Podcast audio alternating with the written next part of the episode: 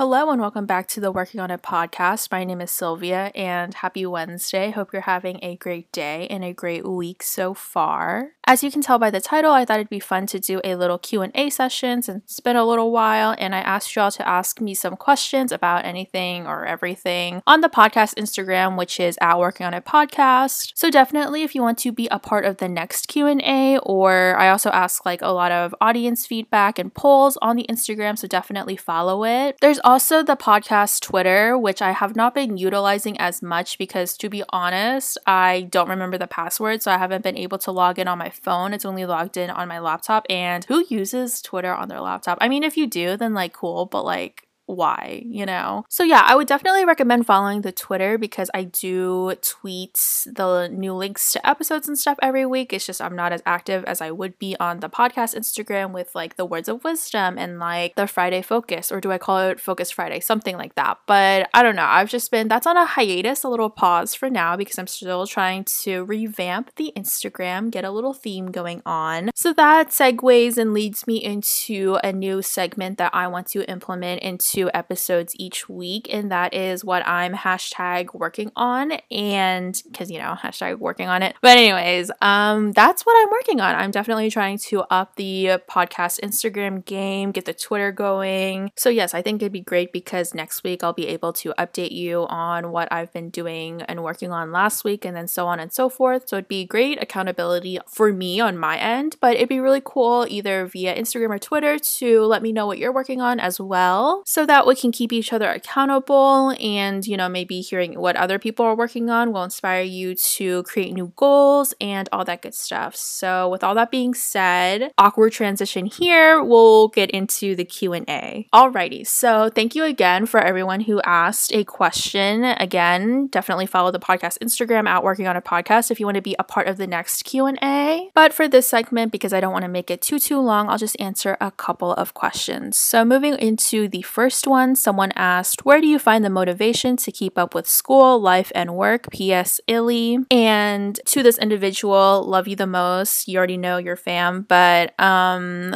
where do I find the motivation to keep up with? Uh, I don't even know. This is a great question because I never actually really thought about it. But reflecting for a hot moment and, you know, recollecting my thoughts, I think that I have different motivations for school life and work. And so, as y'all already know, I want to be a elementary school teacher. I think I mentioned it in one of my first episodes. Okay, so we're just going to go on a little mini rant here because whenever I tell someone and future elementary school teachers like if you're going to school to be a teacher, like I know you can relate. You know, when someone asks you like, "Oh, what do you go to school for? Like what do you want to do after you graduate?" and then I'll be like, "Oh, like I want to be an elementary school teacher." And their initial reactions are always like, "Oh, thank you so much." Like and then it always goes to like, "Oh, like I teachers don't make a lot of money and they should make more money and blah blah blah. And it's like I don't know if you're trying to relate to me because this is not helping. Like I understand that like I will not make millions of dollars as a teacher, but it's like I don't need to be reminded of that. Like every time I tell somebody I'm going to be a teacher. Like, in conclusion, it's annoying. I think all future teachers know that they're not going to make, you know, millions and trillions of dollars. And we don't go into the teaching profession because we want to be billionaires. And, you know, I, to each their own, because there are people who go to school or pick careers because they enjoy making money. Obviously, who doesn't? But I think if you want to go into the field of teaching, you know that you're not going to make a lot of money. And, like, for me, I don't necessarily care. I think that the, that's just not something that is important to me. Like, yes, money is important to me, but like, it's not important to me in finding a career. I'd rather pick a career that I love doing every day than like picking a career where I hate my life. And sorry for the, sorry, but not sorry for the little rant. It's just like, if you have friends who want to be future educators, like, don't even say stuff like that. Like, they're not going to say anything, obviously, but like, it's just really offensive to say all that because, like, we know, like, we know. Kind of tying that back into the question, like, what is the motivation to keep up with school? And I would say for school, it's just knowing that when I graduate, I have the privilege of becoming a teacher and teaching the future leaders of America. And, you know, when I was in elementary school, I definitely saw teachers in the building who yelled at students, were mean to students, and for why? Because they had behavioral issues, like they're kids. Like, that's definitely something that ruffles my feathers. And this is, I can get on and on into all of the grievances I have with the public school system, but overall, what motivates me to keep up with school is knowing that when I become a teacher after I graduate, I get to make sure no student ever feels dumb because they asked a simple question or, you know, just they know that a teacher won't yell at them for getting the wrong answer. And I'm so excited to, you know, keep an eye out on my classroom and my students and see who likes who and make sure that they're partners. Like I assign them as partners during group work. Like that's what I wish my teachers did. So that's definitely something that I'm going to do. I'm going to be, I'm going to play matchmaker, honestly. Motivation for life has to do with my spirituality. And I think it's different for everybody. But me personally, I think it's really comforting to know that the universe or God or whatever you believe in has a plan for you. And just seeing that, you know, everything works out in the end and that your life and what you're doing, the path that you're on leads to something. So I would say that definitely motivates me to continue on. And even if I'm going through a dark time, knowing that, you know, the sun will rise again, or like the tunnel, what is it, the light at the end of the tunnel, or like the words impossible includes I'm possible, like stuff like that, you know, all the Tumblr quotes or whatever, just knowing that life gets better and that there is a plan set out for you. So that's pretty comforting. And for work, you know, I'm working retail right now. It's not my career. Like I'm just doing it part time and I'm really grateful. So what keeps me motivated with that is just knowing that I have a job and that I'm making money and that I get to spend said bag later. But yes, thank you for that question. It was very insightful question and it got me thinking. It really did. So moving on into the next question, someone asked, talk about anything but being an orientation leader. So no shade, no tea. I guess I do talk about orientation a lot. Anything other than that, I would say, ooh, um, I got a new coffee order. So right now at Starbucks, I get, wait, let me pull it up. So to preface, I saw, did I say that word right? Preface? You know what I'm saying. So I saw this post on Instagram of a barista. She like had the recipe or whatever, or what to order at Starbucks to get a Vietnamese iced coffee. And Vietnamese iced coffees are so, I've had them since essentially I came out the womb. Like they're so good. I get them all the time. And it's basically like a drip coffee, and like the coffee drips down, and then you mix it with condensed milk. And it's just the flavor is so, it's really like concentrated. So it is pretty high in caffeine. Like you will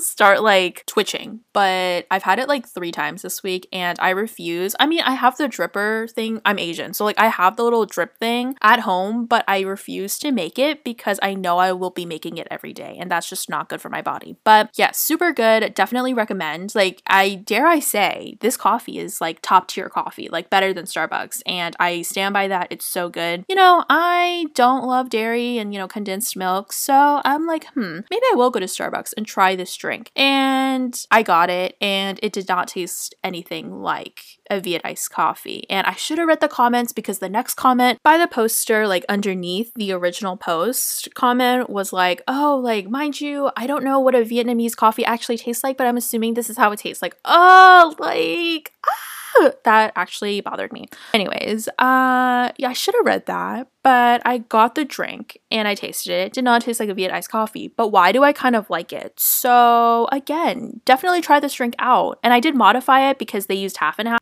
But yes, I would definitely recommend. And would I get this all the time? No. Have I gotten it all the time thus far? Yes. So it is an iced shaken espresso. I get a grande and I add soy milk and two pumps of classic and one pump of white chocolate mocha sauce. And there you go. Again, does not taste like a Vietnamese iced coffee. So please do not go around telling people that's what it is. And please go to a Vietnamese restaurant to try said Vietnamese coffee because it will change your life life. But if you're at Starbucks, definitely try this out. It is pretty good, but you know, I wouldn't get it all the time. And it's maybe because this is a really side note, but I think it's because I order on mobile. So they charge me an extra 70 cents for like the syrups and stuff. But I don't know if it is different in store because they don't charge me extra for like soy milk or like syrups or whatever in the store. So yeah, definitely keep that in mind as well if you're ordering on mobile, but definitely try it out. Sylvia approved. So yes, moving on into the final question I will be answering today somebody asked, What's the tea going on in your life? And that's so vague. I wish you followed up with like specific aspects of my life. Like, were you talking about school, love life, podcast life? You know, overall, I'm just cooling. I just started my summer course and it's pretty hard. It's a four week vibe. So basically, they're taking one course and fitting a semester's worth of stuff into four weeks. So, and it's like online. So it's definitely challenging because I have not found the rhythm. I mean, it's only been like two days, but like, you know, the motivation to get work done. And, you know, I know I need to. So I'm definitely trying to work that out. But that's about it so far. Definitely follow the Instagram once more at working on it podcast if you want to be a part of the next Q&A. Anyways, for the last couple of minutes in this episode, I definitely want to talk about this YouTube video that I watched this morning that came across my homepage or whatever, and it's from a YouTuber by the name of Hannah Elise. And the title was College Was Not the Best Four Years of My Life, and That's Okay. And basically, in the video, she talks about her college experience and why she feels that way. And I definitely recommend watching it. It's only 10 minutes and it was pretty insightful. But you know, after watching that video, I'm not going to explain or anything because you should definitely check out the video. I'll have it linked down below. But I don't know, it just got me thinking like,